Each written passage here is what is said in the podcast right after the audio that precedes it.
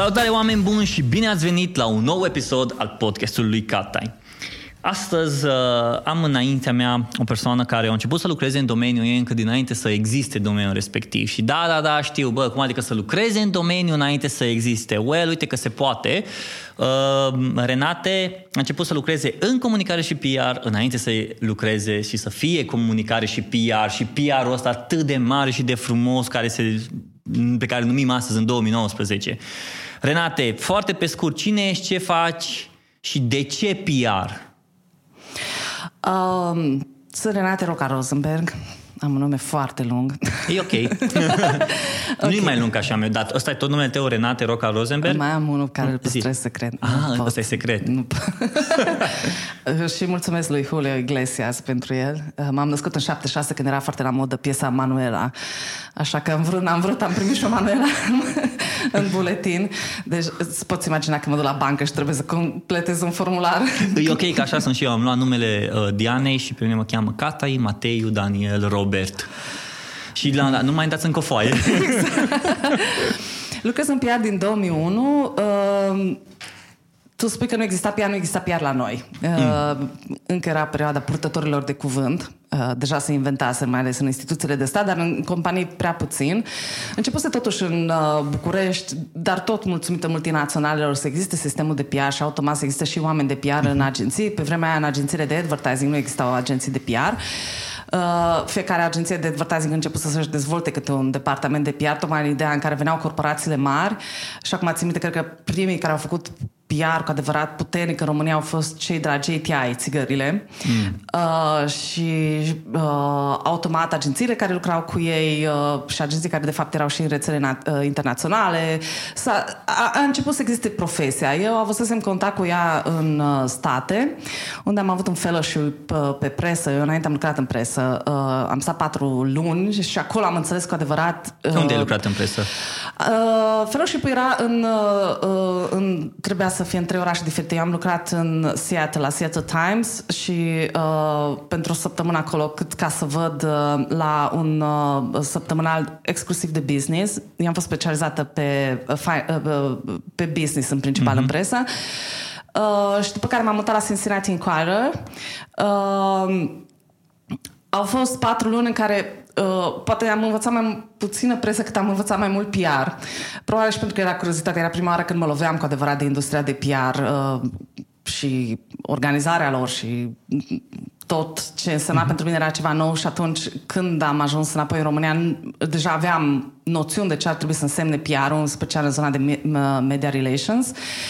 Uh, sunt uh, de 10 ani uh, uh, parte dintr-o agenție de PR. Suntem agenție mai micuță, PR and More. Suntem exact așa cum trebuie sau cum îmi convine mie acum, ca să fiu mai sinceră. Adaptată pe piață, nu, nu cred că ar trebui să fim mai mari, nu cred că ar trebui să fim mai mici.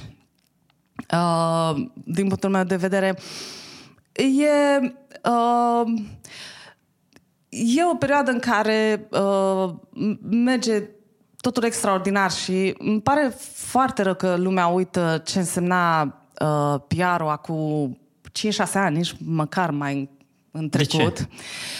Pentru că uh, a devenit o noțiune foarte facilă să devii PR.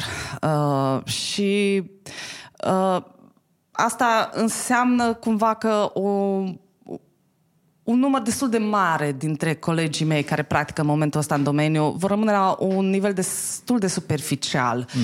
În, uh, până la urmă, PR-ul e o știință cu foarte, foarte complexă și n-ar trebui să se rezume exclusiv la a face social media sau a face doar media relations.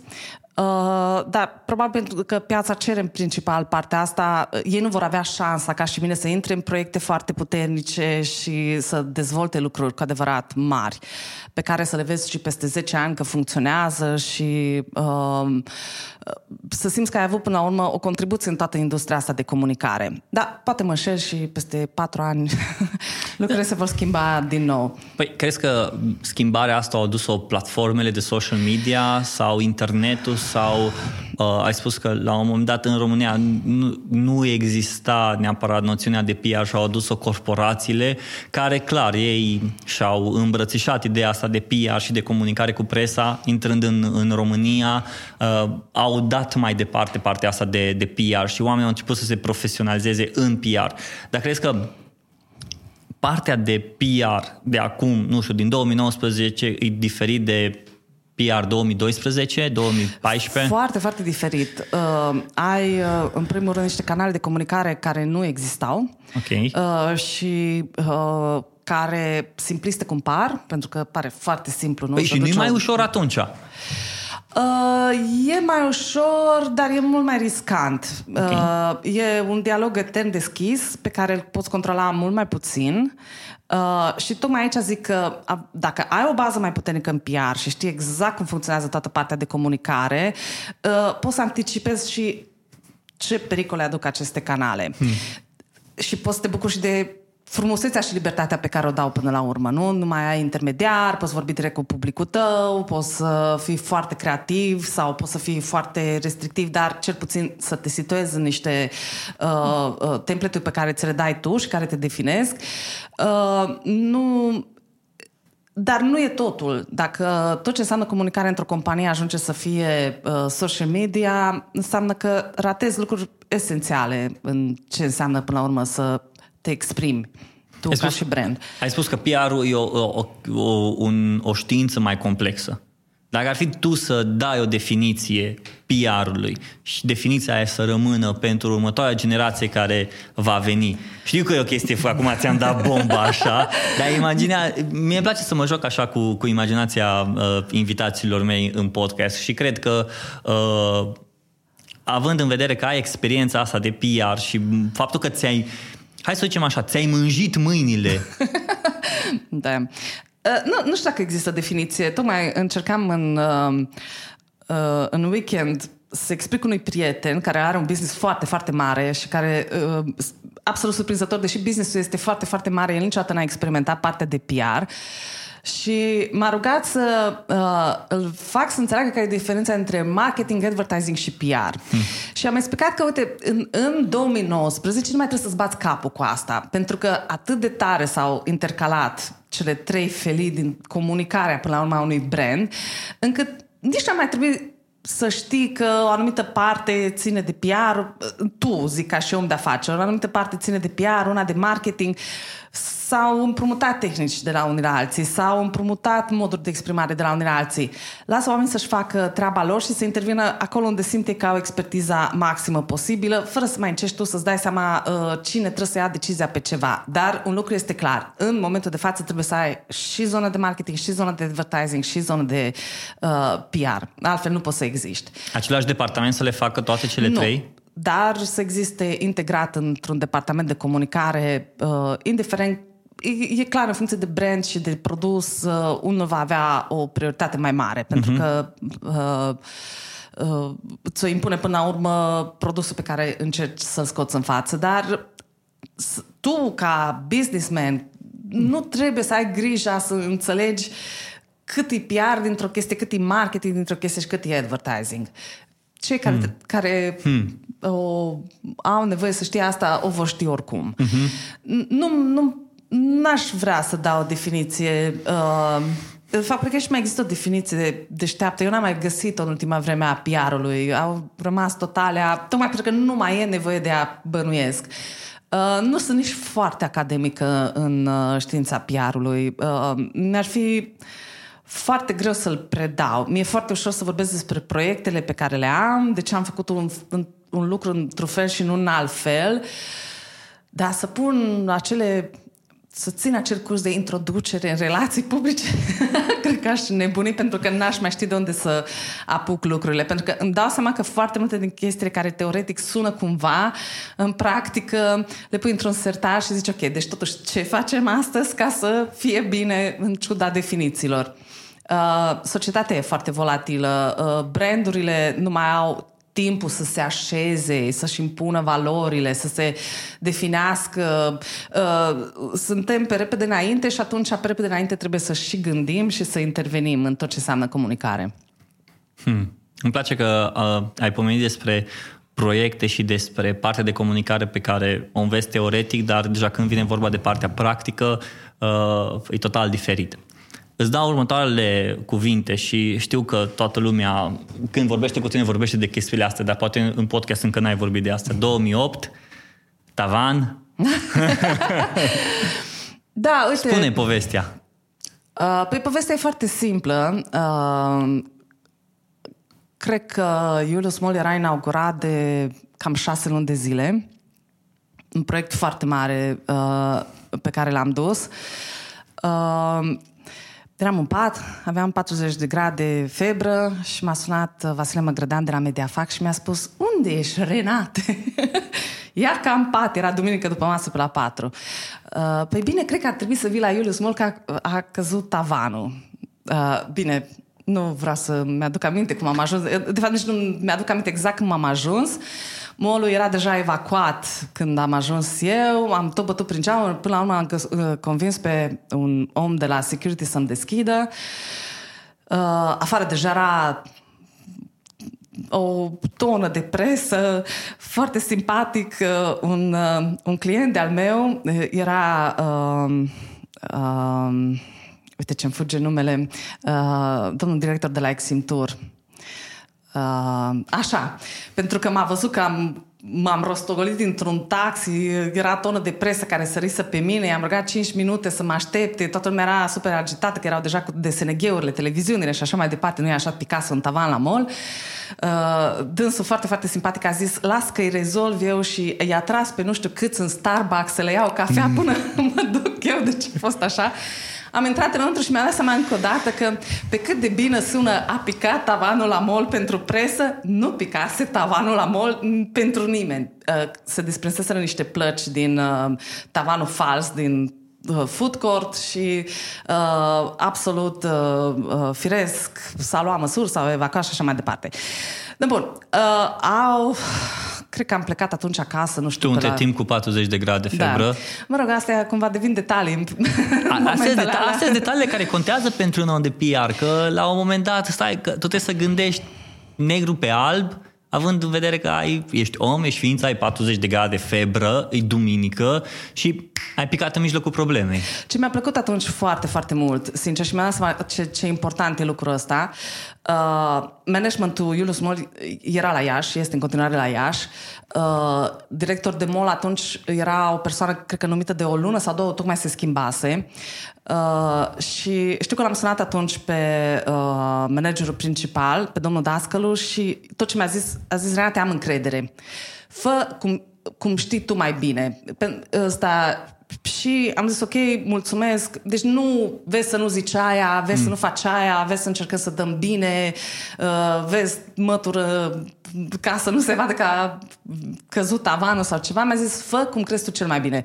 Și cred că asta a simplificat totul, pentru că n-a mai trebuit să am grija uh, unui ok, care de foarte multe ori îngreunează toată... Uh, discuția. Am ieșit, am discutat cu presa, le-am explicat de ce nu pot să le dau acces în momentul ăla, pentru că în momentul ăla și ei erau pur și simplu alte persoane care ar fi intrat într-o zonă neevaluată încă, nu știam de fapt cât de mare e problema. Ce se vedea atunci erau niște bucăți căzute dintr-un tavan fals, dar putea să fie mult mai grav.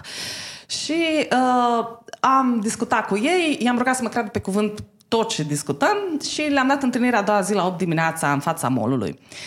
Uh, ne-am întâlnit cu toții, mă rog, aproape cu toții a doua zi dimineață. Bine, au fost știri peste tot, uh, ăsta, uh, dar mi-a plăcut că toată lumea prelua reacția noastră, deci nu n-a trebuit să negociez nimic, ca nici cele mai fataliste publicații n-au simțit nevoia să exagereze momentul. Uh, am, a doua zi ne-am întâlnit cu toții și le-am zis, vreau să veniți un pic cu mine, să bem o cafea, i-am condus, ne-am pus la o masă în food court și am zis, ok, acum ridicați ochii și ce vedeți deasupra e marele tavan căzut cu o zi înainte. Uh, pentru că din fericire fusese o, o, doar o bucată desprinsă, s-a reparat peste noapte fără nicio problemă și au fost impresionați, cred că asta le-a plăcut până la urmă, să vadă că cineva nu i-a mințit. Pentru că dacă ar fi fost cu adevărat gravă situația, molul a doua zi nu s-ar fi deschis, ei nu s-ar fi aflat exact în acel loc.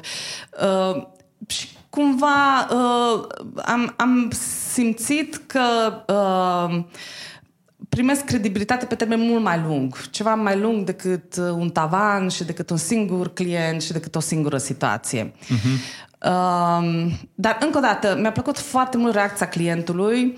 Uh, pentru că, mă rog, după ce s-au dat, tot, după ce am terminat toată partea cu presa, nu știu ce, discutam să-i dau un feedback ce s-a întâmplat până la urmă și uh, mi-am dat seama că și se întâmplă destul de rar, din păcate, uh, era o situație total asumată. Nu s-a încercat în niciun moment să, să se facă nimic, să se dosească nimic. Uh, a fost perfect asumat ce s-a întâmplat. Da, a fost o eroare de construcție. Fusese, de fapt, de aici punese totul, fusese o furtună foarte, foarte mare. Se fusese o cantitate ca, uh, foarte mare de apă pe tavanul molului și s-a infiltrat prin două, trei puncte, ceea ce a slăbit uh, structura de tavan fals pe câteva puncte, s-a prăbușit vreo 2 metri pătrați. Dar mi-a plăcut că era asumată. Da, e o greșeală, s-a întâmplat, s-a reparat. Pentru, ei, pentru noi e mai important să vedem cum anticipăm să nu se mai întâmple mai departe. Ori în momente de criză prea puțină lume își asumă cu adevărat. Uh, tendința principală e să cum facem să nu se știe sau cum facem, dacă tot se știe, să nu pară dracu așa de negru, un fel de minimizare a cauzelor, a efectelor și e frustrant pentru un PR, pentru că îți dai seama că nu e etic, rolul tău nu este neapărat să dosești lucruri, ci să fii onest în ceea ce spui uh, și e foarte greu să faci când nu ai, uh, când nu ai spatele asigurat din partea clientului. Ai vorbit despre încredere, încredere din partea clientului și încredere din partea presei. Asta înseamnă că ai avut dublă încredere, cumva win-win situation. Dar cum ai ajuns ca să câștigi încredere atât din partea presei, cât și clientul să poată să-ți spună Bă, Renate, am încredere, așa cum faci tu să fie bine. Acum, cu Iulus Smol era o situație foarte uh, clară. Lucram, am lucrat pe proiectul ăla din uh, uh, prima secundă în care a început să se implementeze în Cluj. Deci încă erau încă în negocieri cu Consiliul Județean pentru cesionarea terenului și așa mai departe. Deci de la momentul minus 10, nici măcar în momentul 0. Și atunci, cumva, toate lunile alea în care uh, eu de cel puțin trei ori pe săptămână eram pe șantier, de, de cel puțin două ori pe săptămână discutam cu clientul. Uh, a fost un, un client care cumva și pentru prima oară cu adevărat își făceau PR profesionist. Uh, ei veniseră la noi înspre agenție, spre vitrina, în principal pentru advertising, dar uh, cumva le-am spus ce aveți voi acum nevoie nu e neapărat zona de advertising, alea va, va veni și faza aceea, hai să mergem în ce și să vedem să construim un proiect până la urmă. Și toate lunile alea în care uh, am, ești aproape de client, clientul vede că te interesează, vede că ești competent și reușești să înțelegi proiectul lui, inclusiv la nivel de detaliu, de câte tone de ciment ai nevoie ca să faci o parcare supraterană, uh, e, e clar că simți că omul ăla lucrează alături de tine și atunci a fost mai simplu. Nu în cazul tuturor clienților se întâmplă așa. Uh, mai ales în cazul clienților care ești la primul proiect cu ei, există întotdeauna reținere, oricât de mult ar avea uh, ca informație despre background-ul tău, despre ce știi să faci, există acea reținere că nu înțelegi afacerea, asta poate fi o problemă, sau e cazul clienților din corpor- corporații foarte mari în care uh, nivelul de decizie e atât de uh, disipat pe multe niveluri, încât uh, e greu să fii la fel de credibil pentru fiecare din oamenii aceia implicați într-un proces de decizie. Uh, și atunci uh, lucrez și pe măsură ce avansez în proiecte cu ei, um, de-aia e foarte important să încerci să ai o relație uh, de lungă durată și mie nu prea îmi plac proiectele foarte punctuale. Mai luăm când timpul ne permite în agenție, dar până la urmă clienții de bază au rămas aceiași în ultimii 10 ani și e important. Uh, mai ales că unele domenii sunt chiar greu de comunicat. Uite, îți dau exemplu, Tenarii Silcotub, sunt o fabrică de țevi Uh, care sunt uh, pe piața românească, în principal figurează ca angajatori, au doar doi clienți pe piața românească, doi sau trei. așa. Uh, ei livrează mult la export. E un domeniu foarte greu, industrie grea. Uh, eu, ca să pot să comunic despre produsul lor, eu trebuie să înțeleg tot procesul lor și mi-a luat destul de mult timp. Eu n-am o bază tehnică și ecuația de gradul 3 e o mare necunoscută pentru mine. Uh, și da, uite, după 10 ani pot să vorbesc foarte relaxată, cum vorbeam mai devreme cu tine despre cuptorul cu vatră rotativă, pot să-ți explic uh, care e procesul de turnare a oțelului, uh, de ce linia premium e diferită de linia de boiler line, dar asta nu le poți face în, într-o lună de lucru cu uh-huh. un client. Uh, și atunci investești timp, el investește răbdare, pentru că și el trebuie să înțeleagă că trebuie să înveți, dar uh, ce obții la final, aia e important. Știi că omul de PR pe care îl vei suna uh, nu va trebui tot timpul să faci introducerea. Știi, noi avem o secție. În secția aia se întâmplă așa și e așa. Îți va putea spune direct, vezi că la minorul continuu s-a întâmplat asta și trebuie să punctăm asta. Deci cumva ai în spate tot know-how-ul. Pe partea de presă, nu știu, în, uh, în relația cu presa, încrederea e volatilă până la urmă. Uh, nu poți, sau din punctul meu de vedere, nu eu nu sunt adepta marilor prietenii între PR și presă. A, că am prieteni în presă, cred că se întâmplă mai mult pentru că am lucrat atât de mult în domeniul ăsta și mulți sunt... Uh, încă mai sunt foști colegi de image, deși mulți au cam migrat din domeniu, din păcate. Zic din păcate pentru că au, au fost oameni care chiar uh, existau ca și ziariști, uh, li se potrivea 100% și pur și simplu contextul economic a făcut să se îndrepte spre alte domenii. Uh, nu mi se pare că e o relație care trebuie ținută uh, în primul rând la nivel profesional. Pentru că uh, în momentul în care amesteci foarte mult lucrurile, devii prietenul presei, uh, atunci când ai nevoie cu adevărat să fii crezut 100%, uh, dar ca un om care știe ce vorbește pe subiectul pe care vorbește și nu ca, pe, ca un prieten la care îi mai ierți, îi mai uh, dregi greșeli, uh, pierzi. Pierzi. Nu știu. Nu, nu, sau poate pur și simplu nu mi se potrivește mie. Eu sunt fer convinsă că foarte mulți oameni din presă cu care lucrez n-au neapărat cea mai bună impresie despre mine. De foarte multe ori par uh, inabordabilă și mai dură. Dar Uh, Hai că nu ești chiar atât de inabordabil. Dacă am avut curaj să mă bag sub umbrela ta și te-ai uitat la mine, deci să vă explic.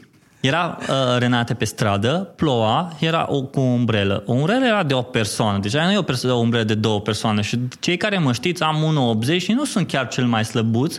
Și m-am dus direct lângă Renate, aveam o pălărie și zic, pot să stau lângă tine? Și s-a uitat la mine, da, dar zic, Renat, eu sunt Robi. Ah! Dar din prima tu ai răspuns, da, uite, hai, ok, stai lângă o umbrelă, ești abordabilă, deci nu e o problemă. Cred că poate e problema presei. Nu știu, uh, până la urmă și presa și și piariștii sunt oameni. Cu unii te conectezi mai ușor, cu unii nu. Uh, mi se pare că câtă vreme uităm de chestiile plăcerile sau micile sensibilități personale și ne referim la profesia noastră, uh, ambele părți au de câștigat dacă dialogul este unul corect și direct. Ai spus despre încredere, dar reversul încrederii e minciuna.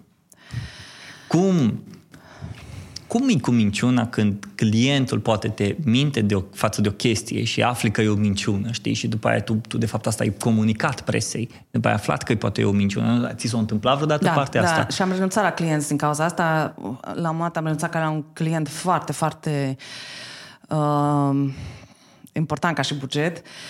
Pentru că n-am... Uh, n-aș fi știu cum să merg mai departe. Adică ce mai... Ok, mai mințit. Uh, eu am luat de bune lucrurile pe care mi le-ai spus, le-am dat și eu mai departe altora ca fiind pe bune. Și de aici ce facem? Uh, o, de fiecare dată când o să am ceva de comunicat, o să am dubii, nu o să pot de fiecare dată să verific. Nu, nu, sau e absurd să începi să faci poliție, nu? Pe lângă hmm. ce îți spune clientul. Oricum nu vei avea acces la același uh, nivel de informații ca și el. Și atunci tot ajungi să-l crezi pe cuvânt. Eu am nevoie să pot să cred clientul pe cuvânt.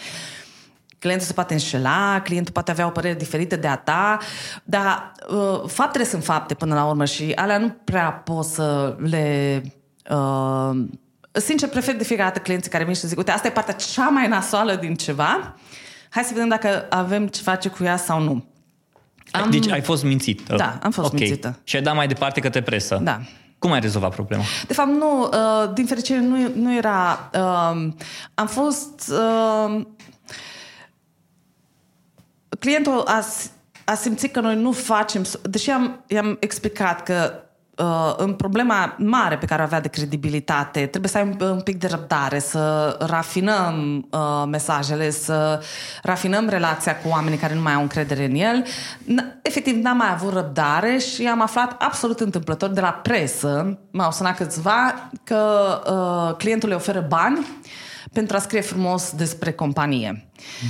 Uh, am și Inițial clientul mi-a spus că nu, e o minciună, ziariștii exagerează și așa mai departe. Și a fost momentul acela în care am zis uh, mai uh, are rost, adică e, e clar că nu putea, adică un ziarist mai ar fi putut minți, doi, dar deja aveam un nivel de detalii, pentru că clientul era și suficient de zgârcit să negocieze niște dealuri A, deci știu și pe propria experiență. ciudate, din punctul meu de vedere. Și puteam să o las așa și să zic, ok, eu fac treaba în continuare, dar n-ai cum. Adică uh-huh. vei ști tot timpul că clientul ăla îți va zice ție, ok, mergem pe drumul ăsta, facem așa și el va fi tot timpul undeva pe lângă tine și tu va trebui tot timpul să vezi ce bacă n-a mai făcut ca să poți să o dregi.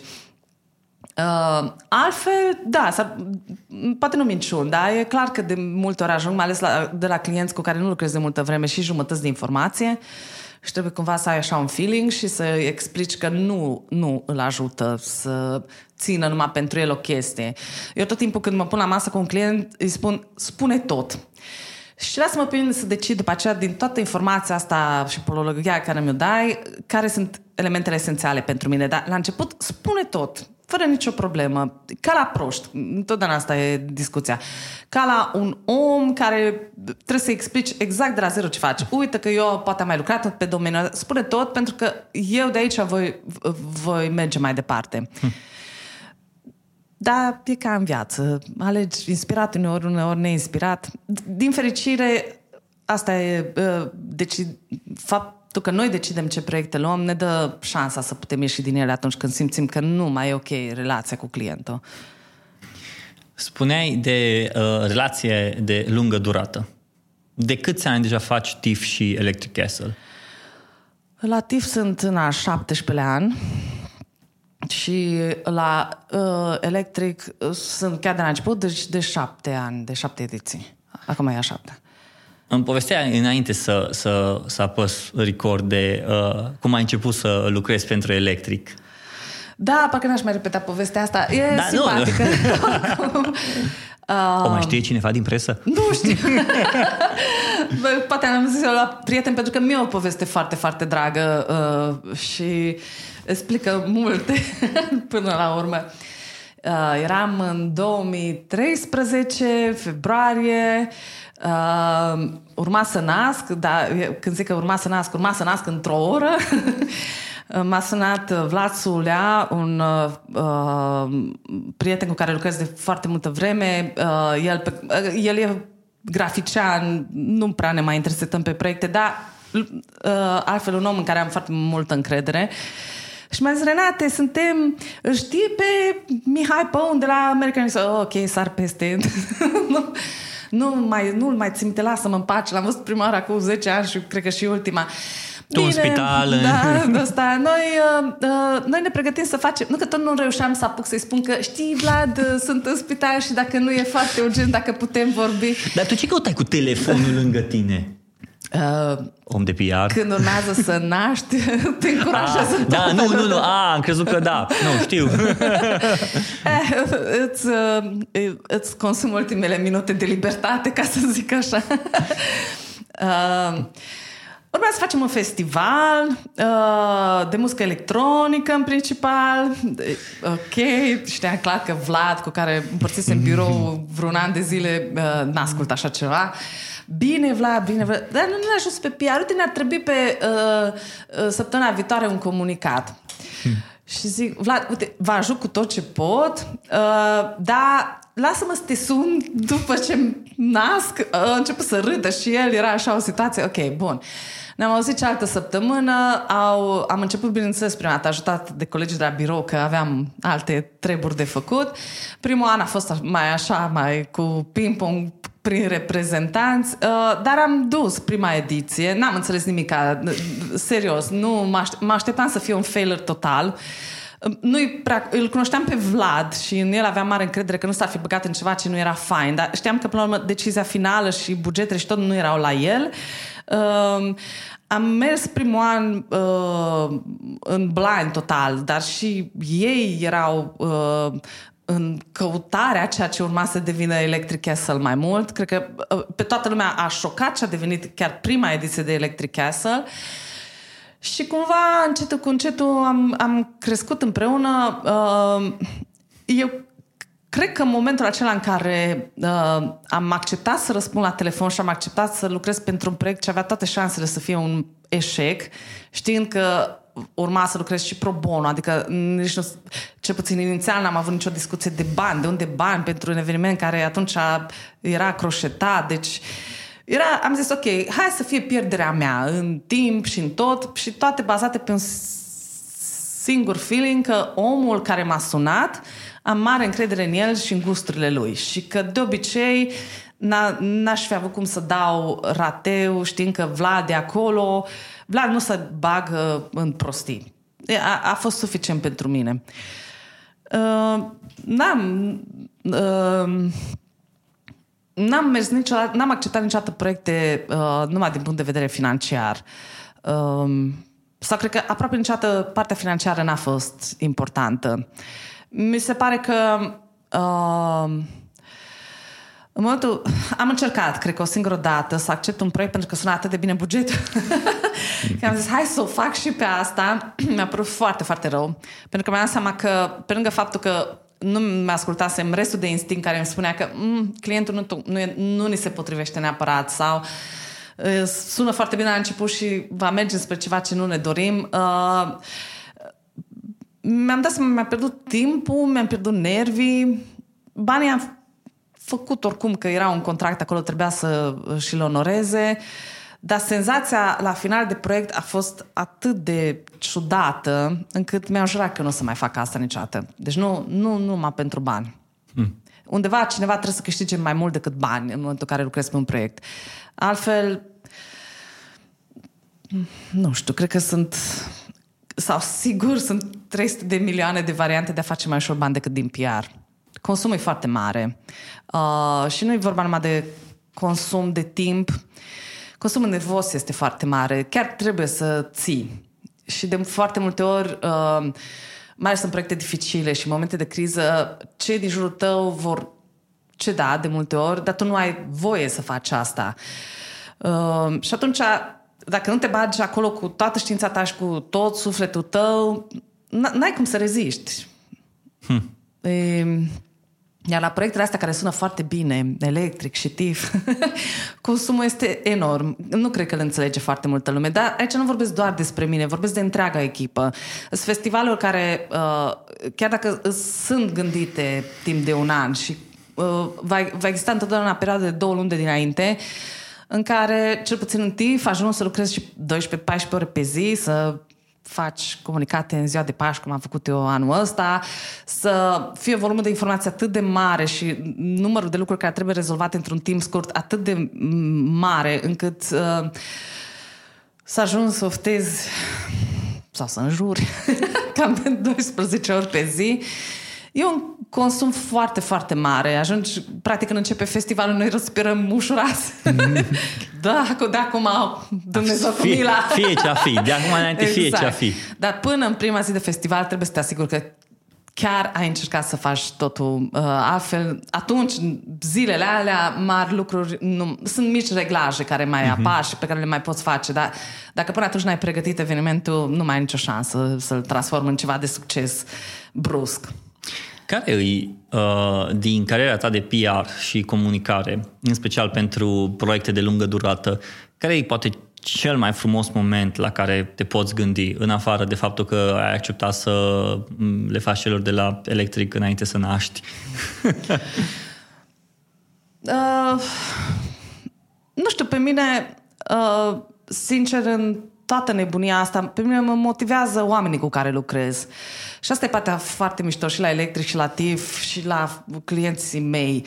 Sunt oameni foarte, foarte faini. Oameni care, în momentul în care am terminat de discutat despre proiectul X, pot să vorbesc liniștită și despre mă, muzică și despre uh, acum nu, filme la TIF, da?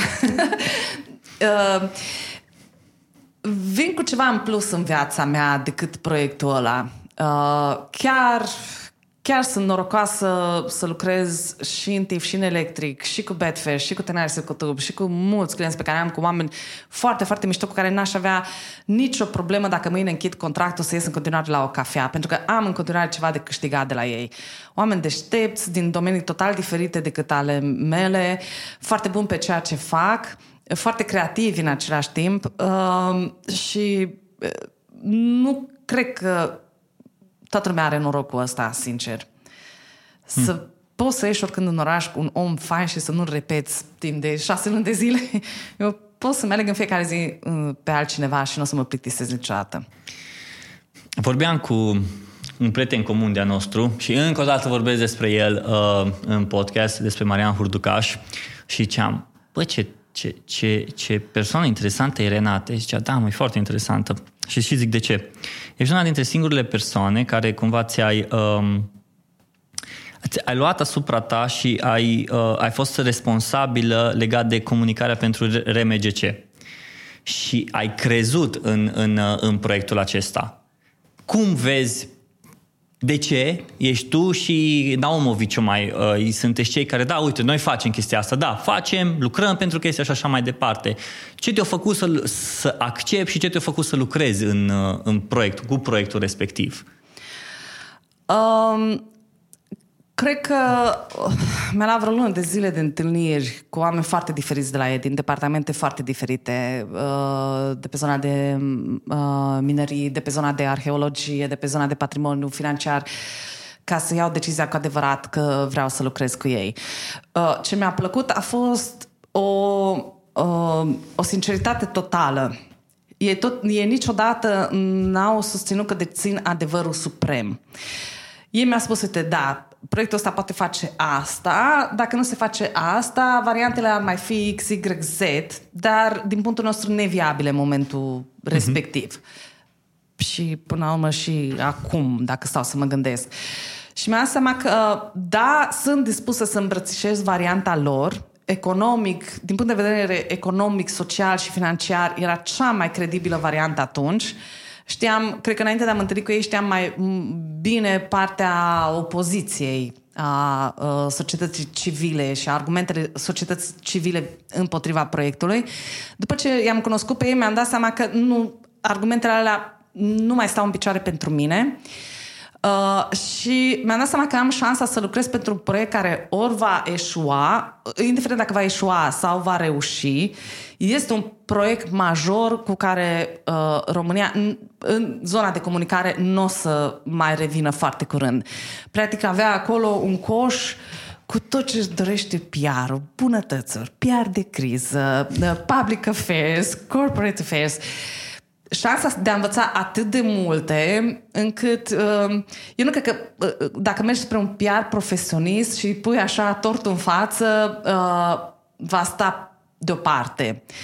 Cu condiția, bineînțeles, să creezi în proiectul respectiv. Iar pe mine, argumentele lor mă convinseseră.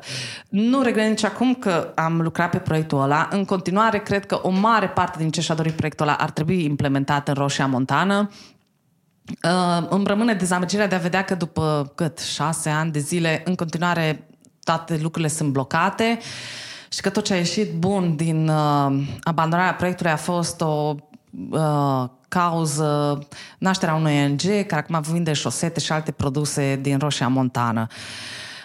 N-am mai fost. Am, am refuzat să merg uh, în zonă, dar cred că o să fac vara asta, pentru că sunt foarte, foarte curioasă toate investițiile care se făcuseră acolo, ce s-a întâmplat cu ele. Compania a investise, practic, făcuse muzeul, renovase clădiri vechi foarte multe de patrimoniu și care erau deschise publicului. Nu știu dacă, cred că ele sunt închise acum, habar n-am.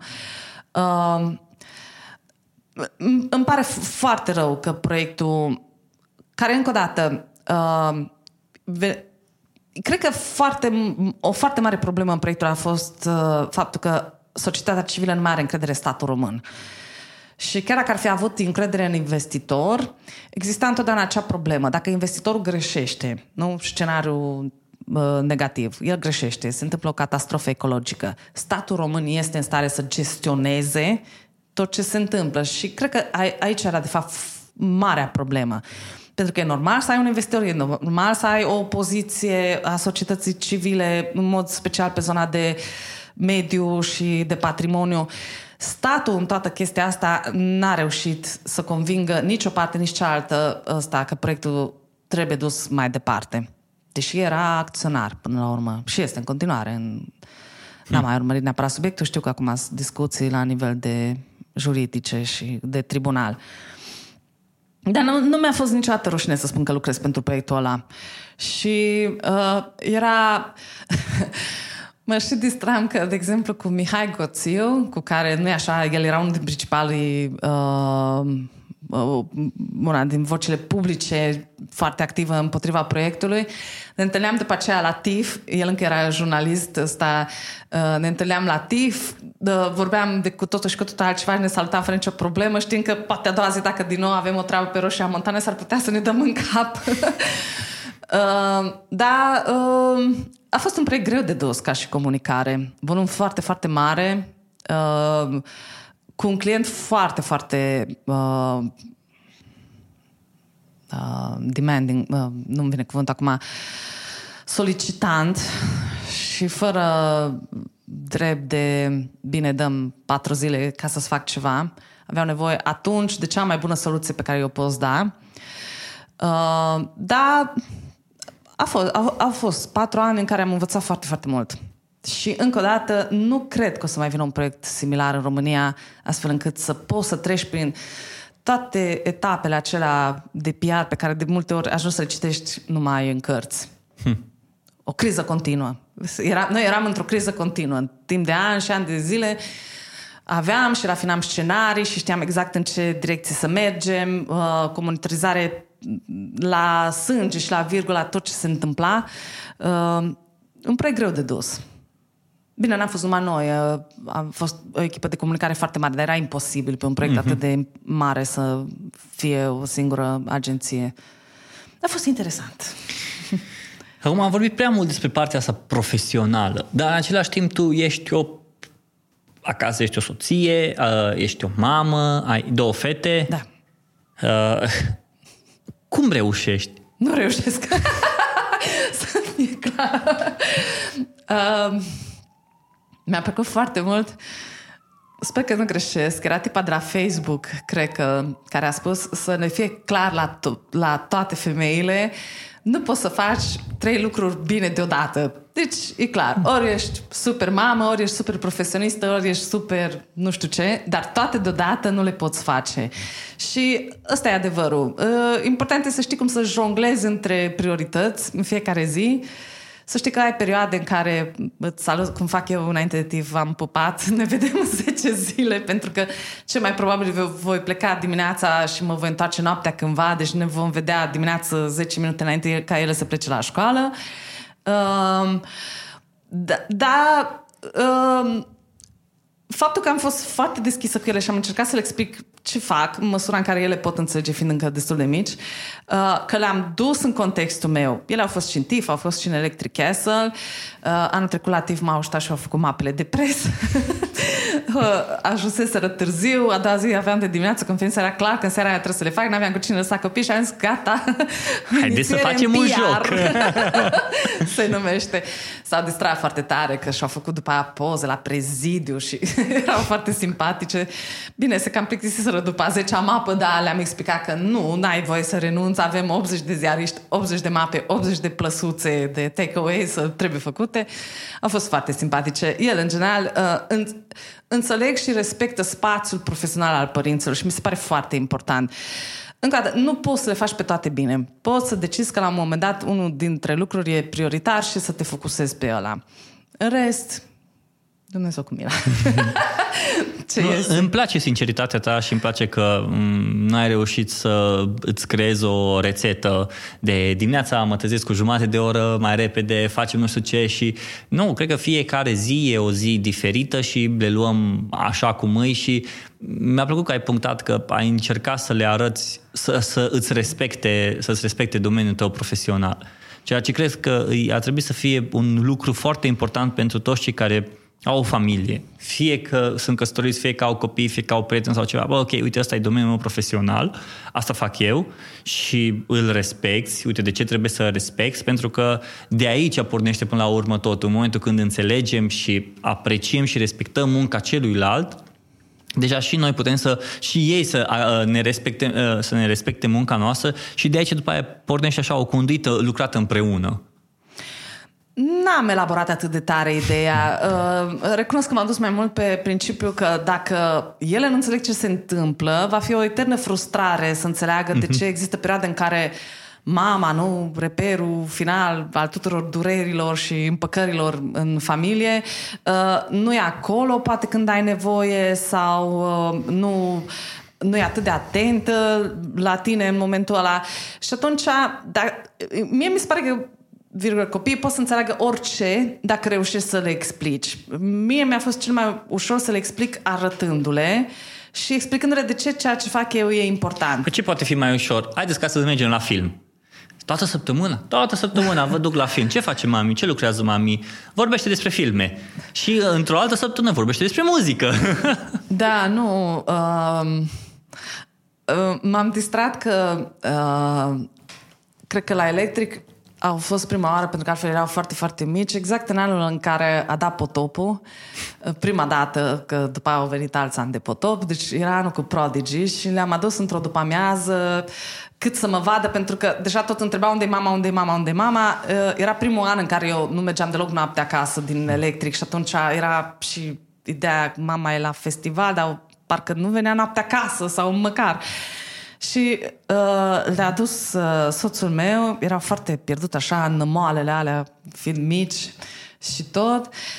Și uh, le-am, uh, le-am făcut așa un tur de festival, n-au înțeles nimica, uh, le-am, și le-am lăsat să stea 10 minute cred că aveam conferință de presă cu Thievery Corporation sau ceva, nu, nu mai știu exact cu cine.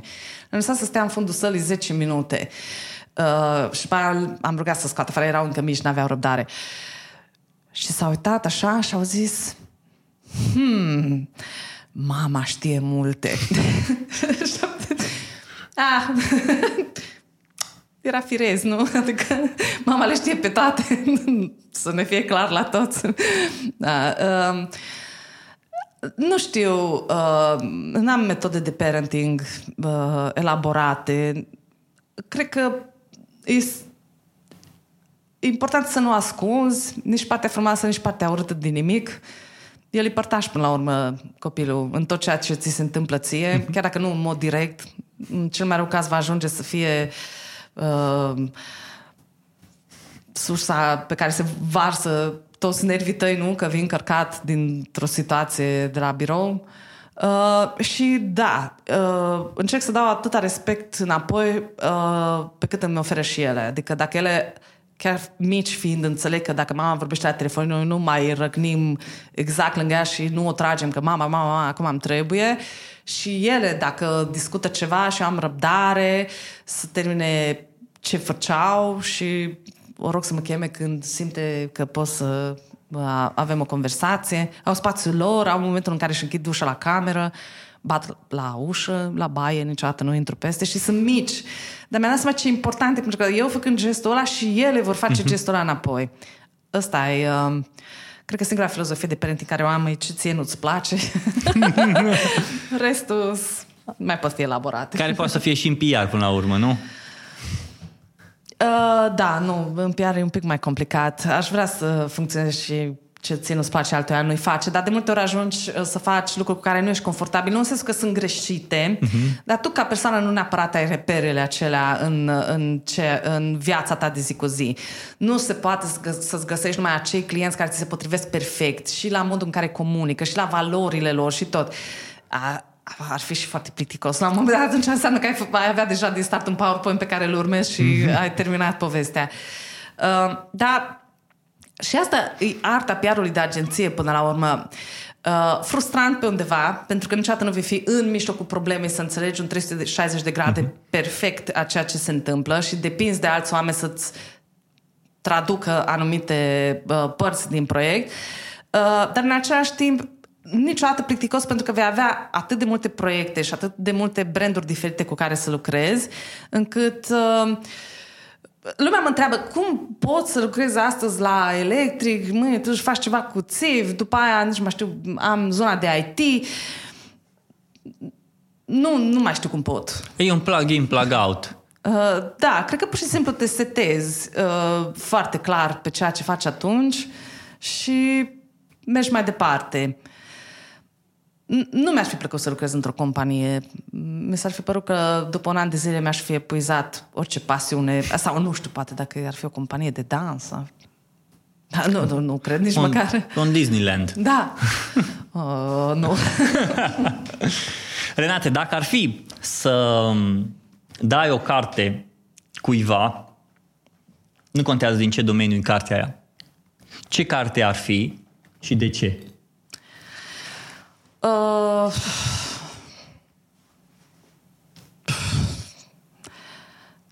am mai multe. Mie imposibil, niciodată n-am avut o carte preferată. Am, am mai multe. Uh,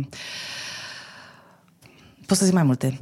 Uh, o să zic uh, uh, eseu despre orbire, o carte care pe mine m-a, m-a, m-a consumat fizic foarte tare. Nu venea să cred în timp ce citeam cartea aia că tot ce se întâmplă acolo devine o reacție fizică a corpului meu. Uh, Um, am o altă carte care o iubesc foarte mult este Conjurația imbecililor, în care înțelegi că, până la urmă, nebunia este un substrat al unui geniu, uh, al lui Kennedy O'Toole, dacă mergem spre clasici, am avut perioada mea Hese, pe care am iubit-o foarte mult, jocul cu mărgele de sticlă și în continuare sper că la un moment dat uh, mi se va arăta și mie în viață să mă retrag într-un tur de filde și să pot să intru în uh, ADN-ul lucrurilor care mi se întâmplă. Mi se pare că acum, în momentul ăsta, consum atât de mult și atât de repede tot ceea ce mi se întâmplă, că nu apuc să fiu inteligentă, zic eu de multe ori. Pur și simplu dau ce iese și rămâne acolo frustrare că dacă aș fi avut încă 5 minute, sigur ieșa ceva mai bine.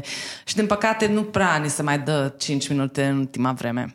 Sunt foarte multe cărți. Eu, eu sunt o persoană care citesc, poate nu enorm, dar citesc mult. E singurul lucru care mă... N-am alte pasiuni. Nu o să mă duc la tenis, nu... N-am, nu, nu reușesc să mă cuplesc cu nimic altceva care să mă relaxeze decât cititul.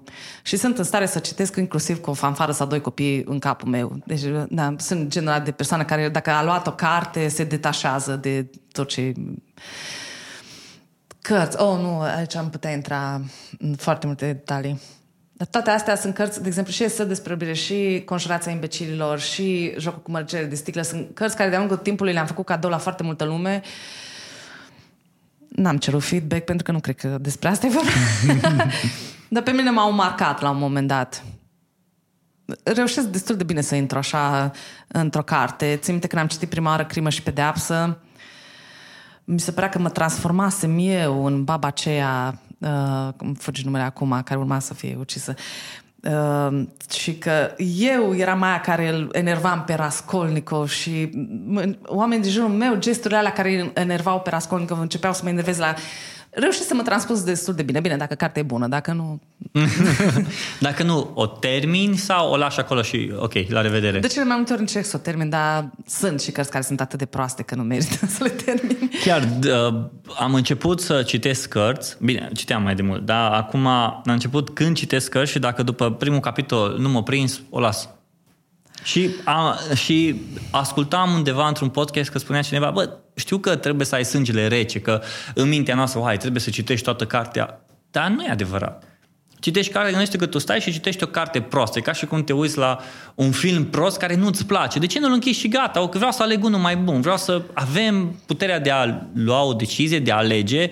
Nu trebuie neapărat să terminăm cartea aia. Pentru că, ok, poate spune cineva, bine, dacă poate e începutul prost și poate după aia. Păi, dacă nu mă prins din prima...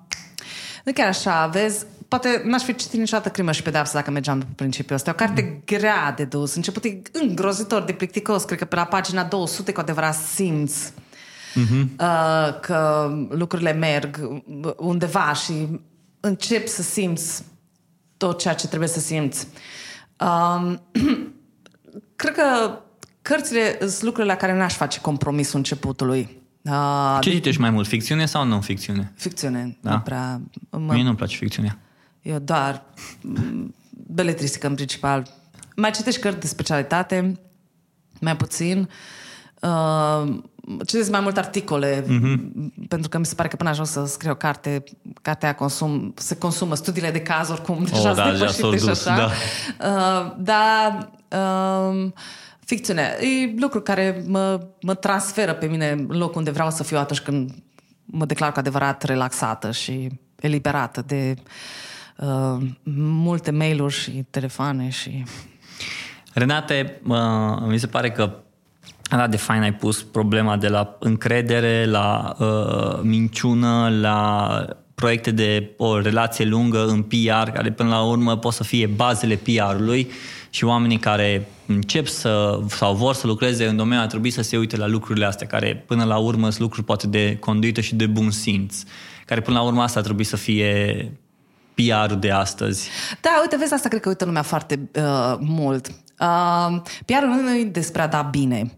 PR-ul nu e despre a fi, de a vinde o imagine neapărat. PR-ul este de a uh, eu am avut clienți pe care i-am refuzat pentru că și, am, și s-au supărat. Pentru, uh, dar le-am spus, înainte să vii să-ți fac PR, du-te tu și fă ceva.